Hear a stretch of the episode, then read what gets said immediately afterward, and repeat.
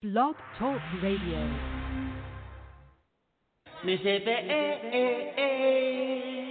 Bring back the roots and culture.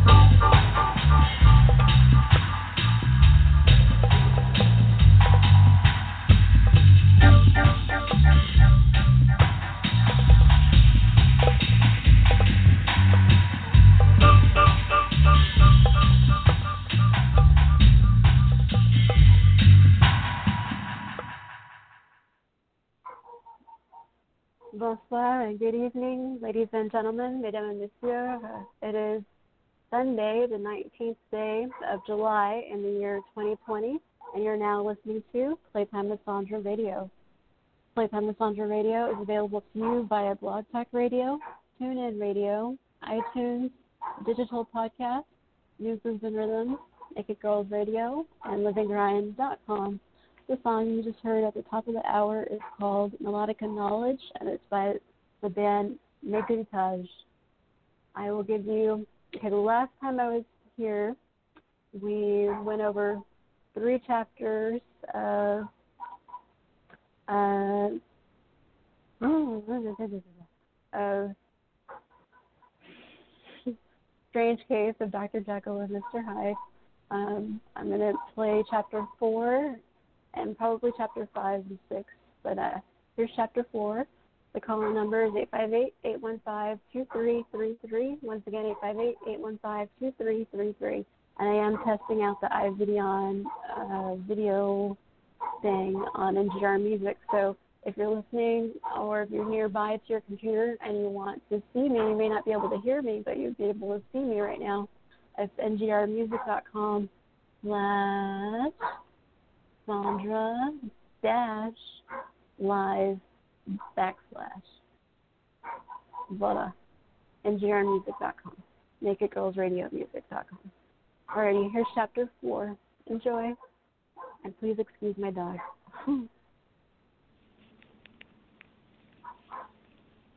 Chapter 4 Strange Case of Dr. Jekyll and Mr. Hyde. Recorded by Sandra London. Written by Robert Louis Stevenson. The Carew Murder Case. Nearly a year later, in the month of October 18 something or other, London, London was startled by a crime of singular ferocity and rendered all the more notable by the high position of the victim. The details were few and startling. A maidservant living alone in a house not far from the river had gone upstairs to bed about eleven.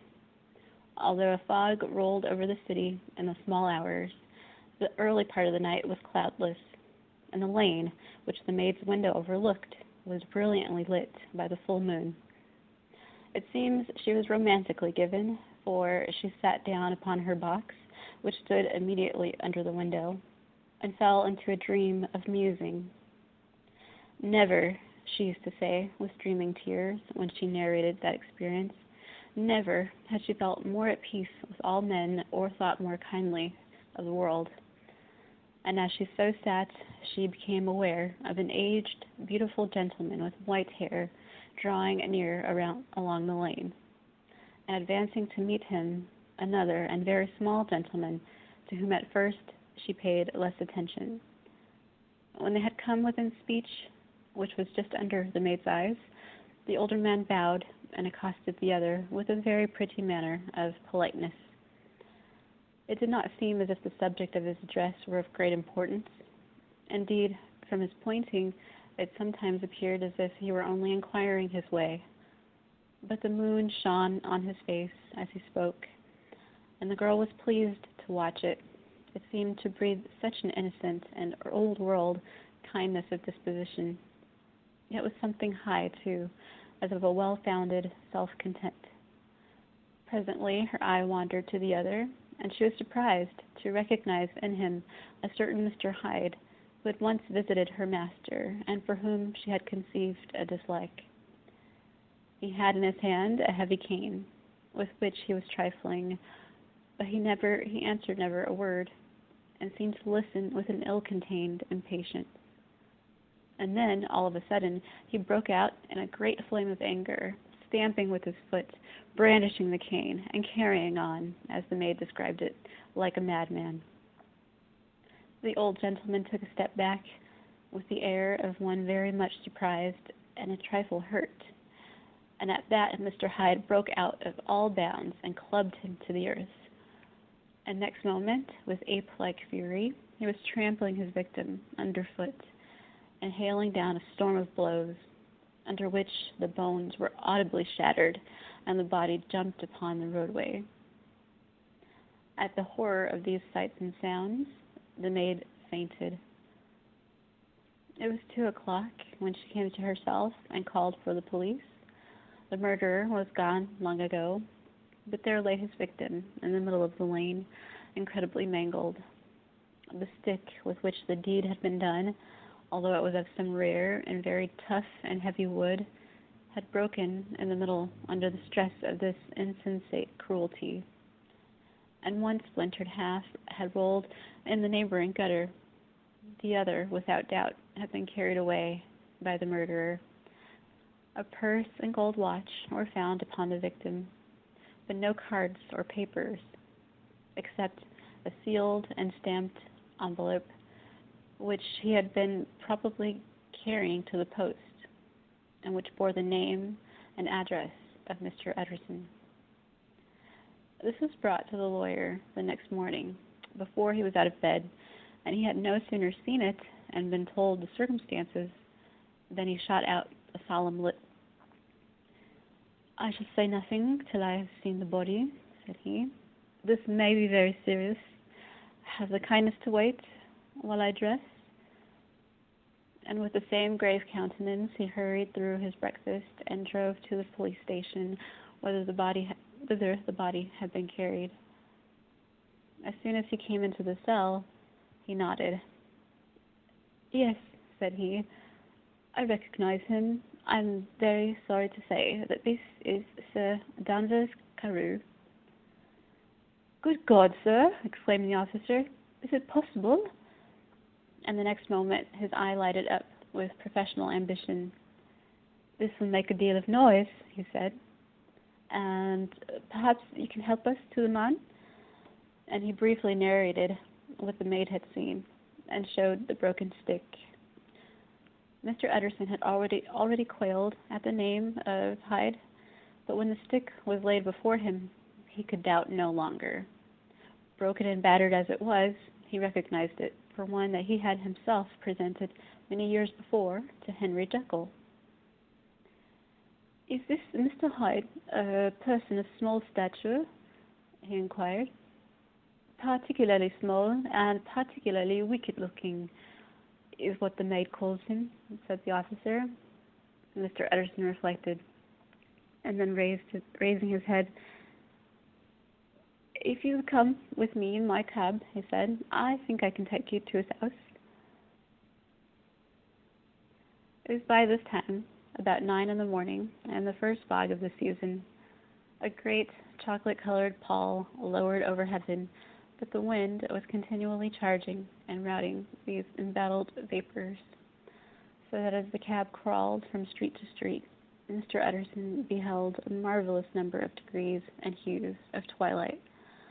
For here it would be dark like the back end of evening, and there would be a glow of a rich, lurid brown like the light of some strange conflagration. And here, for a moment, the fog would be quite broken up, and a haggard shaft of daylight would glance in between the swirling wreaths.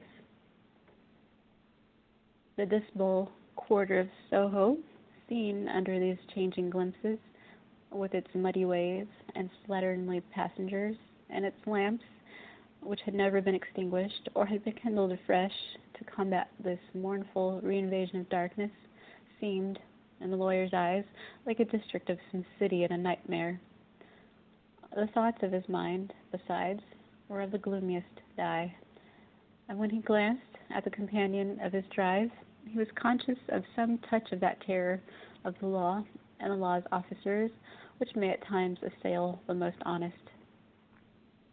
As the cab drew upon, up before the address indicated, the fog lifted a little and showed him a dingy street, a gin palace, a low French eat- eating house, a shop for the retail of penny numbers and two penny salads, many ragged children huddled in the doorways, and many women of many different nationalities passing out, key in hand, to have a morning glass. And the next moment the fog settled down again upon that part, as brown as umber, and cut him off from his blackguardly surroundings. This was the home of Henry Jekyll's favorite, of the man who is heir to a quarter of a million sterling. An ivory faced and silvery haired old woman opened the door. She had an evil face, smoothed by hypocrisy, but her manners were excellent. Yes, she said, this was Mr. Hyde's, but he was not at home. He had been in that night very late, he had gone away again in less than an hour. There was nothing strange in that.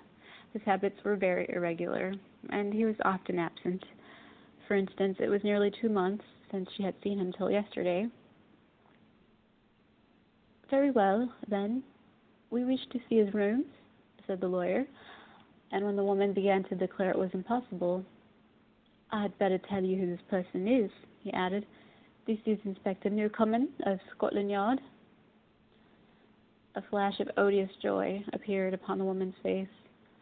Ah, said she, he's in trouble. What has he done? Mr. Utterson and the inspector ex- exchanged glances. He don't seem a very popular character, observed the latter. And now, my good woman, just let me and the gentleman have a look about us. In the whole extent of the house, which but for the old woman remained otherwise empty, Mr. Hyde had only used a couple of rooms, but these were furnished with luxury and good taste. A closet was filled with wine, the plate was of silver, the napery elegant, a good picture hung upon the walls, a gift, as Utterson supposed, from Henry Jekyll, who is much of a connoisseur, and the carpets were of many plies and agreeable in color. At this moment, however, the rooms bore every mark of having been recently and hurriedly ransacked. Clothes lay about the floor, with their pockets inside out. Lockfast drawers stood open, and on the hearth there lay a pile of gray ashes, as though many papers had been burned. From these embers, the inspector disinterred the butt of a green checkbook, which had resisted the action of the fire. The other half of the stick was found behind the door. And as this clinched his suspe- suspicions, the officer declared himself delighted. A visit to the bank, where several thousand pounds were found to be lying to the murderer's credit, completed his gratification. You may depend upon it, sir, he told Mr. Utterson. I have him in my hand. He must have lost he must have lost his head, or he never would have left the stick, or above all burned the checkbook. Why, money's life to the man. We have nothing to do but wait for him at the bank and get out the handbills. This last, however, was not so easy of accomplishment, for Mr. Hyde had numbered few familiars. Even the master of the servant maid had only seen him twice. His family could nowhere be traced. He had never been photographed, and the few who, who could describe him differed widely, as common observers will. Only on one point were they agreed, and that was the haunting sense of unexpressed deformity with which the fugitive impressed his beholders.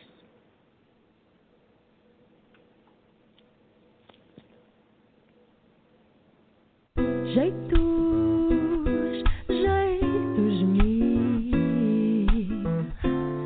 Isto parece um labirinto do princípio ao fim.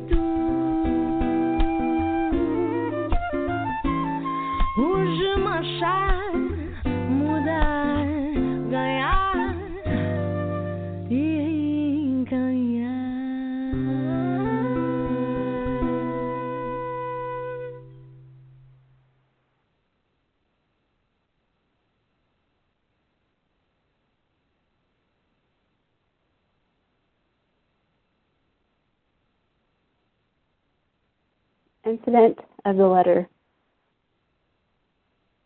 It was late in the afternoon, and Mr. Utterson found his way to Dr. Jekyll's door, where he was at once admitted by Poole and carried down by the kitchen offices and across the yard, which had once been a garden, to the building, which was indifferently known as the laboratory or dissecting rooms. The doctor had bought the house from the heirs of the celebrated surgeon, and his own tastes, being rather chemical than anatomical, had changed the destination of the block at the bottom of the garden.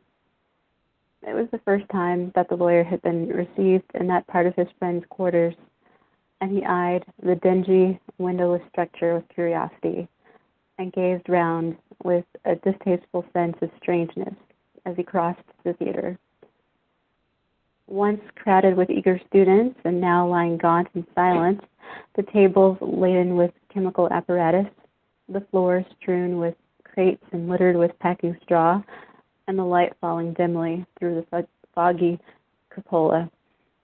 At the further end, a flight of stairs mounted to a door covered with red baize, and through this Mr. Utterson was at last received into the doctor's cabinet. It was a large room fitted round with glass presses, furnished, among other things, with a cheval glass and a business table, and looking out upon the court by three dusty windows barred with iron. The fire burned in the grate. A lamp was set, lighted on the chimney shelf, for even in the houses the fog began to lie thickly. And there, close up to the warmth, sat Dr. Jekyll, looking deathly sick. He did not rise to meet his visitor, but held out a cold hand and bade him welcome in a changed voice. And now, said Mr. Utterson, as soon as Poole had left them, you have, you have heard the news? The doctor shuddered. They were crying it in the square, he said. I heard them in my dining room. One word, said the lawyer. Carew with my client, but so are you, and I want to know what I'm doing. You have not been mad enough to hide this fellow. Utterson, I swear to God, cried the doctor, I swear to God I will never set eyes on him again. I bind my honor to you I'm done with him in this world. It is all at an end. And, and indeed, he does not want my help. You do not know him as I do. He's safe. He's quite safe, to mark my words. He will never more be heard of. The lawyer listened gloomily. He did not like his friend's feverish manner. You seem pretty sure of him, said he, and for your sake, I hope you may be right. If it came to a trial, our name might appear. I am quite sure of him, replied Jekyll. I have grounds for certainty that I cannot share with anyone, but there's one thing on which you may advise me. I have I've received a letter, and I'm at a loss whether I should show it to the police. I should look to leave it in your hands, Utterson. You would judge wisely, I'm sure. I have so great a trust in you. You fear, I suppose, that it might lead to his detection? asked the lawyer. No, said the other. I cannot say that I care what becomes of Hyde. I'm quite done with him. I was thinking of my own character, which this hateful business has rather exposed. Utterson ruminated a while. He was surprised at his friend's selfishness, and yet relieved by it. Well, said he, at last, let me see the letter. The letter was written in an odd, upright hand and signed Edward Hyde, and it signified, briefly enough, that the writer's benefactor, Dr. Jekyll, whom he had long so unworthily repaid for a thousand generosities, need labor under no alarm for his safety, as he had means of escape on which he placed a sure dependence.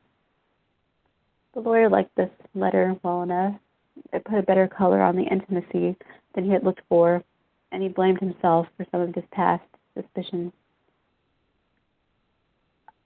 Have you the, the uh, envelope? he asked. I burned it, replied Jekyll. Before I thought what I was about, but it bore no postmark. The note was handed in. Shall I keep this and sleep upon it? asked Utterson. I wish you to judge me for me entirely. Was the reply. I've lost confidence in myself. Well, I shall consider, returned the lawyer. And now, one word more. It was Hyde who dictated the terms in your will about uh, that disappearance. The doctor seemed seized with a qualm of faintness. He shut his mouth tight and nodded. I knew it, said Utterson. He meant to murder you. You had a fine escape. I've had what is far more to the purpose, returned the doctor solemnly. I've had a lesson. Oh, God, Utterson, what a lesson I've had. And he covered his face for a moment with his hand. On his way out, the lawyer stopped and had a word or two with Poole. By the by, said he, there's a letter handed in today. What was the message, Lack? But Poole was positive nothing had come except by post. And only speculoos by that, he added. This news sent off the visitor with his fears renewed. Plainly, the letter had come by the laboratory door. Possibly, indeed, it had been written in the cabinet. And if that were so, it must be differently judged and handled with the more caution. The newsboys, as he went, were crying themselves hoarse along the footways. Special edition! That was a funeral oration of one friend and client, and he could not help a certain apprehension lest the good name of another should be sucked down in the eddy of the scandal.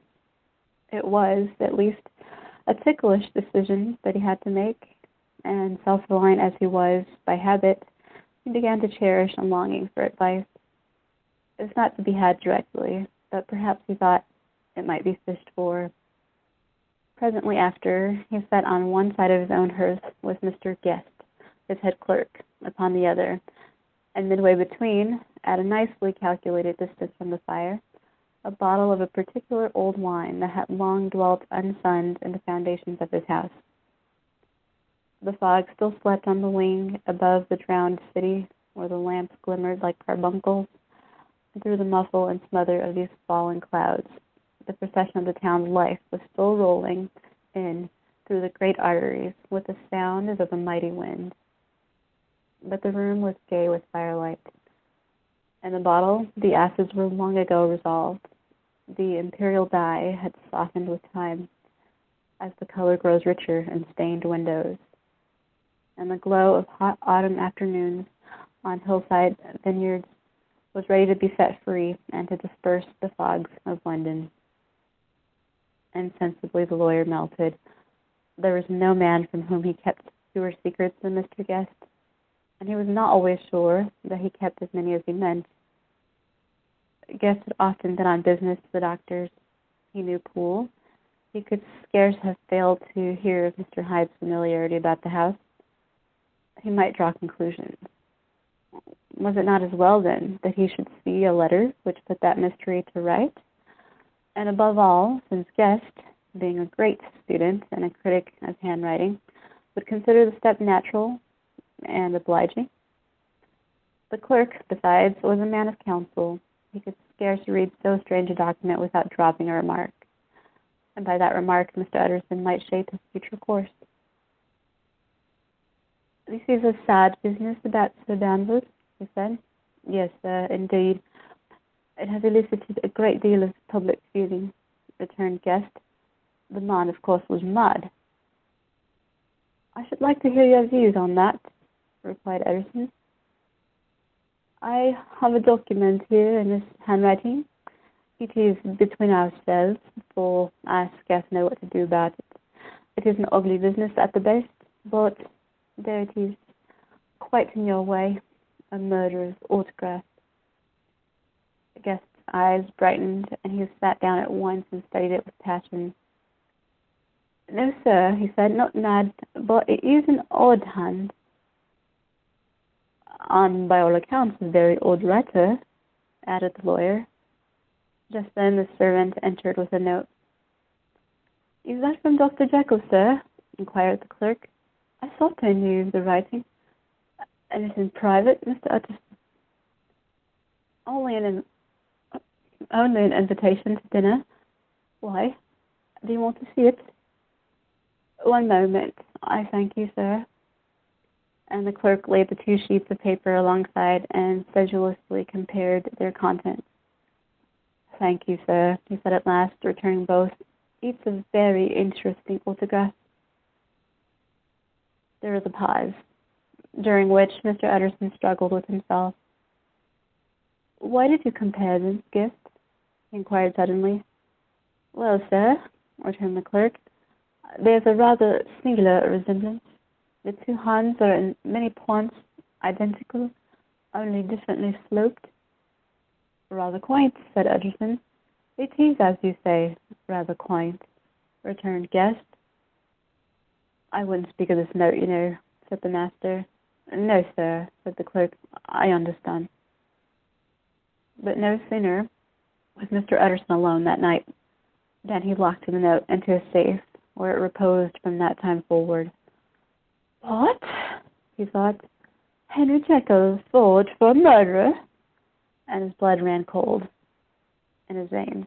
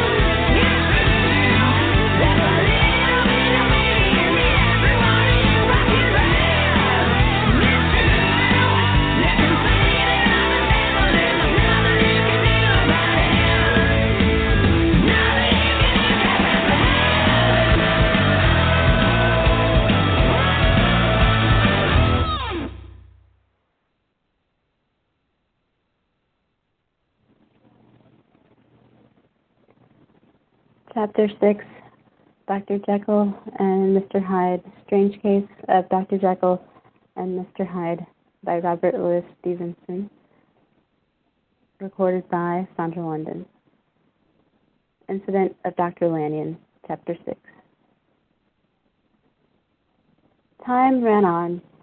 Thousands of pounds were offered in reward for the death of Sir Danvers was resented as a public injury. But Mr. Hyde had disappeared out of the ken of the police as though he had never existed. Much of his past was unearthed, indeed, and all disreputable tales came out of the man's cruelty, at once so callous and violent, of his vile life, of his strange associates, of the hatred that seemed to have surrounded his career. But of his present whereabouts, not a whisper. From the time he had left the house in Soho on the morning of the murder, he was simply blotted out. And gradually, as time drew on, Mr. Utterson began to recover from the hotness of his alarm and to grow more at quiet with himself. The death of Sir Danvers was, to his way of thinking, more than paid for by the disappearance of Mr. Hyde. Now that the evil influence had been withdrawn, a new life began for Dr. Jekyll. He came out of his seclusion, renewed relations with his friends, and became once more their familiar guest and entertainer. And whilst he had always been known for charities, he was now no less distinguished for religion. He was busy. He was much in the open air. He did good. His face seemed to open and brighten, as if with an inward consciousness of service. And for more than two months, the doctor was at peace. On the 8th of January, Utterson had dined at the doctor's with a small party. Lanyon had been there, and the face of the host had looked from one to the other as in the old days when the trio were inseparable friends. On the 12th, and again on the 14th, the door was shut against the lawyer. The doctor was confined to the house, Poole said, and saw no one. On the 15th, he tried again, and was again refused. And having now been used for the last two months to see his friend almost daily, he found this return of solitude to weigh upon his spirits.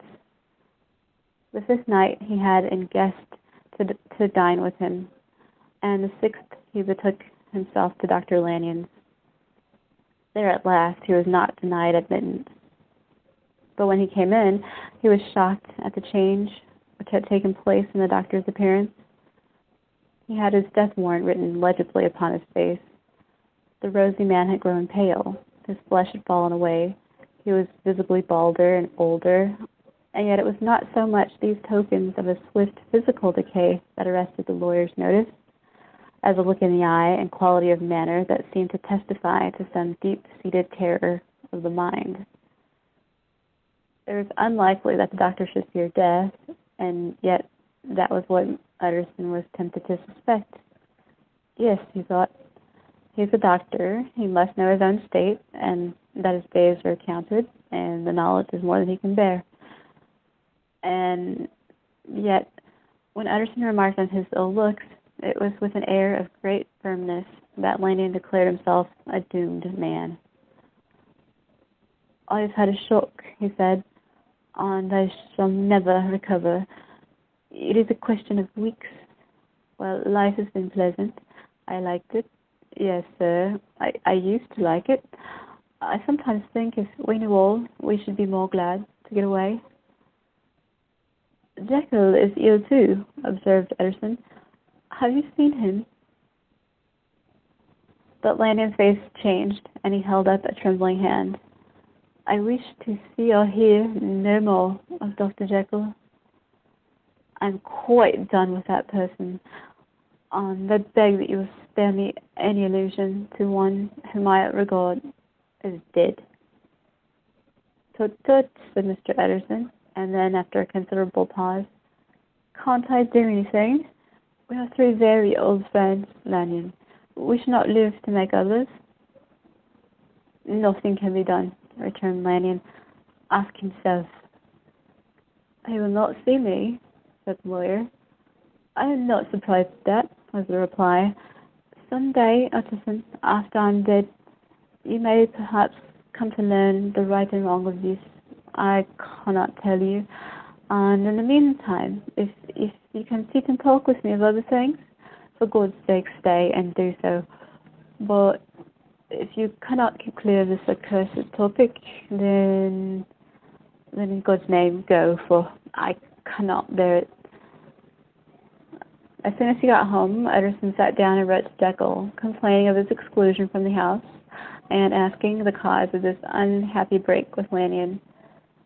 And the next day brought him a long answer, often very pathetically worded, and sometimes darkly mysterious in drift. The quarrel with Lanyon was incurable. I do not blame our old friend, Jekyll wrote, but I share his view that we must never meet. I mean, from henceforth to lead a life of extreme seclusion. You must not be surprised, nor must you doubt my friendship, if my door is often shut even to you. You must suffer me to go my own dark way.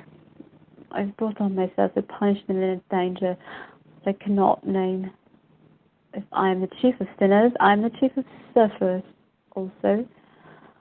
I could not think that this earth contained a place for sufferings and terrors so unmanning.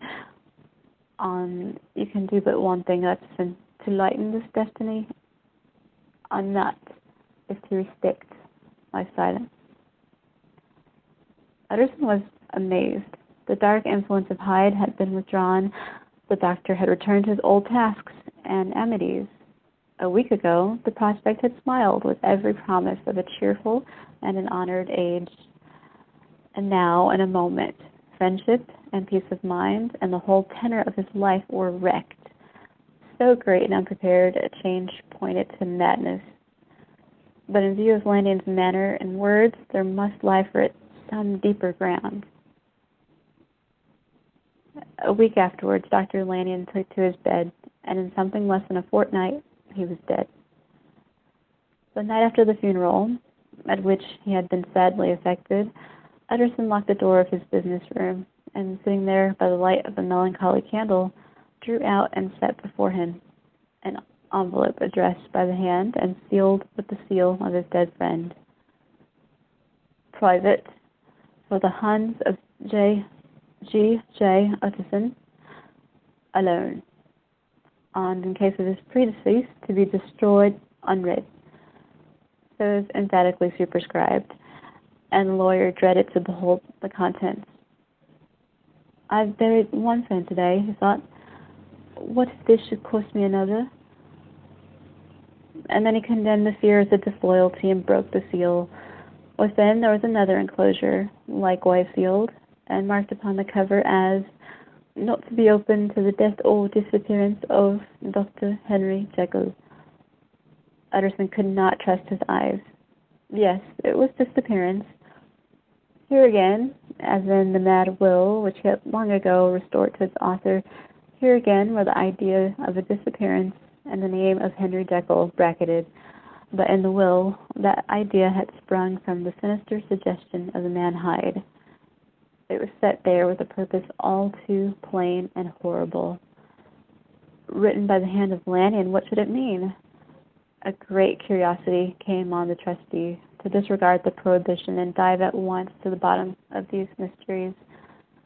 But professional honor and faith to his dead friend were stringent obligations, and the packet slept in the inmost corner of his private safe.